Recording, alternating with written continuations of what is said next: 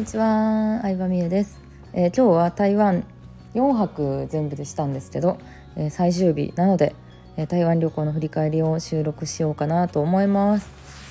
はい。えっ、とね主人のねご両親と一緒に1日目2日目は行動したりご飯に連れてってもらったりしたんですけど、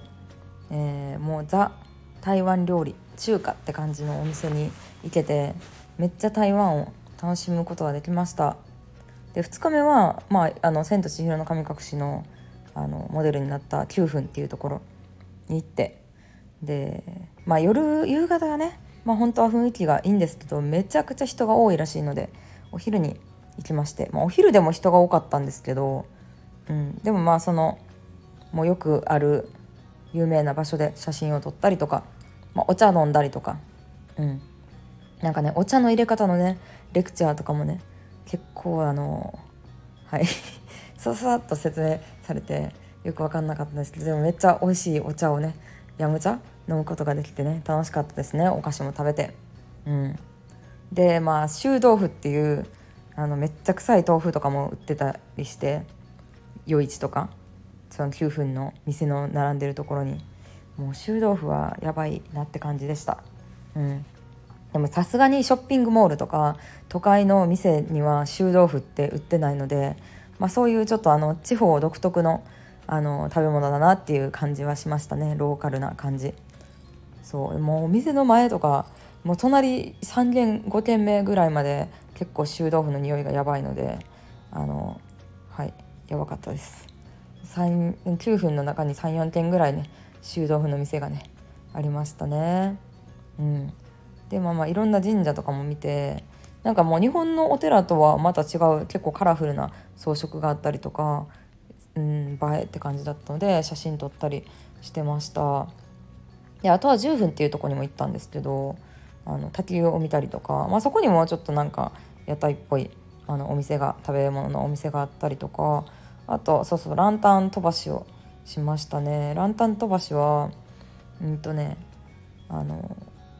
うん、ランタン飛ばしはねそのランタンがね思ったよりめっちゃでかかってびっくりしました、うん、なんかその願いそれぞれの願いに合わせた4色2色とか4色とか8色とか、うん、何個色が入ってるかっていうのを選べるんですけどそのランタンを選んでで筆でなんか文字願いをちょっと書いてでそれに火をつけて飛ばすって感じなんですけどもうねお店ランタン飛ばしのお店の人もめちゃめちゃ手際よくてここにこれ書いてで写真撮ってみたいな。で飛ばすところの動画も撮ってくれてみたいな感じで。ちゃんとあのお客のニーズをねすごい分かってるなっていう感じでしたね。うん。そう。でランタン飛ばしはちょっとやってみたいイベントの一つやったので人生で1回は。こんなちょっと思いがけずかなってすごい楽しかったなと思いました、うん、習字で書くのもね楽しかったですね、うん、でそうランタン飛ばし。まあでも夜やもうまた違う感じが見れると思うのであのうん。ちょっとお昼に飛ばしたんですけどでもお昼もいろんなところにランタンがね空にねてんてんてんって飛んでてなんかねいろんな他の人の見るのも楽しかったです。そのランタン飛ばしの場所がちょっとびっくりすることに線路のど真ん中なんですよ。で普通に電車も走っててで電車が来たら笛吹いて逃げろみたいな感じでみんなはけるんですけどでその それも含めてなんかちょっと面白体験って感じでしたね。うん、日本ではちょっと考えられない体験だなっていう。もう踏切とかもないので本当になんか自分も自己責任っていう感じですよ。うん、でそのランタン飛ばしは線路で行われているということで。で、まあ、次の日は3日目4日目とかは、まあ、あの主人と2人で行動してるって感じだったんですけど、まあ、フードコート行った行ったりとか、うん、台北101の付近でえー、いろいろ食べたりとか散歩したりとかしましたね。うん、なんかインスタ映えスポットみたいなあのスースーなんやでなんか漢字の4漢字の4を2回で南村みたいな感じの場所があるんですけどそこはなんかその昔ながらの台湾をあのちょっとアートっぽくインスタ映えスポットっぽくしたようなエリアがあってでそこに行って写真撮ったり。でこうそこの場所から台北101がめっちゃ綺麗に見えたりしたので、えー、うん、そこも行きましたね。でなんか最近はやっぱりインスタでそのお店とか行く場所とか探す人も多いと思うんですけど私も、うん、結構まあ友達と旅行行ったりとかディズニー行ったりする時はなんかねそのハッシュタグでインスタで検索してであの写真上手い人の構図とかを真似して写真撮ったりすることが多いのでおすすめです。うん、そうそうそう。そうだからインスタでね検索するのねめっちゃおすすめですね。若い子とかは普通にやってるみたいなんですけど、うん、そしたらあこういう構図で撮ったらいいんかとかあここではこういうポーズしたらいいんかとか。そう。っていうのをちょっと事前に見て行ったりしてます。はい、でまあ台湾で感じたことなんですけどやっぱり親日というか日本の製品とか食品に対してのあの信頼感がすごいなっていうのを本当に思いましたね。うん、そう。日本チェーン店ももうほとんどあるんちゃうかなっていうぐらいいろいろあってあの牛丼チェーンとかもそうやしサイゼとか焼肉とかうん。まあセブンイレブンとファミマもいっぱいあるしローソンはなぜかないんですけど、うん、でコンビニがあるっていうのでももうなんかすごい、ね、安心するっていうのはありますよね。とりあえずあユニクロとかももちろんありますまあ、ユニクロはパリとかロンドンにもあったのでユニクロは多分もう世界的には H&M とか ZARA みたいな位置になってるんじゃないかなっていうのは感じますね。本当にどこの都市のど真ん中にもあるっていう感じのファッション街のど真ん中にあるって感じなのでですけど、うん、まあでもヨーロッパはコンビニ文化っていうのは基本的にないので。それがねなんかねまあ不便っていうかやっぱその24時間誰かが働いてるっていうのが恐ろしいっていう感じの働きすぎっていう感じなのででも台湾はちょっと日本に日本人に近いところがあってあの普通に夜まで店も開いてるし飲食店とかだったら22時とかまで開いてるしコンビニも、まあ、基本的にはずっと開いてるしっていう感じでそういう意味ではちょっと安心感はありますね。なんかあってもコンビニで買えるぞみたいな。うん。です。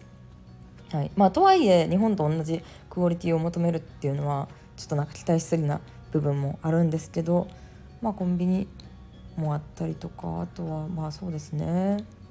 うんまあ、日本語を通じる人とかもいるし、まあ、でもあの国民性的にもすごい優しい感じなので、うん、なんかねあの嫌な思いすることはあんまりないかなって思いました。はい、頑張って英語こっちが英語で喋った英語で話してくれたり英語で質問しても日本語で答え日本人と分かった日本語で答えてくれたりするのでそれはすごいありがたいなっていう感じですね。あとレストランとかも日本語メニューを準備されてるところが多いので日本語韓国語中国語みたいな感じで準備されてることが多いので、まあ、全部が全部日本語メニューがあるわけではないので翻訳しながらとか、まあ、漢字でなんとなく推測しながらっていう部分もあるんですけど、うん。まあ、かなり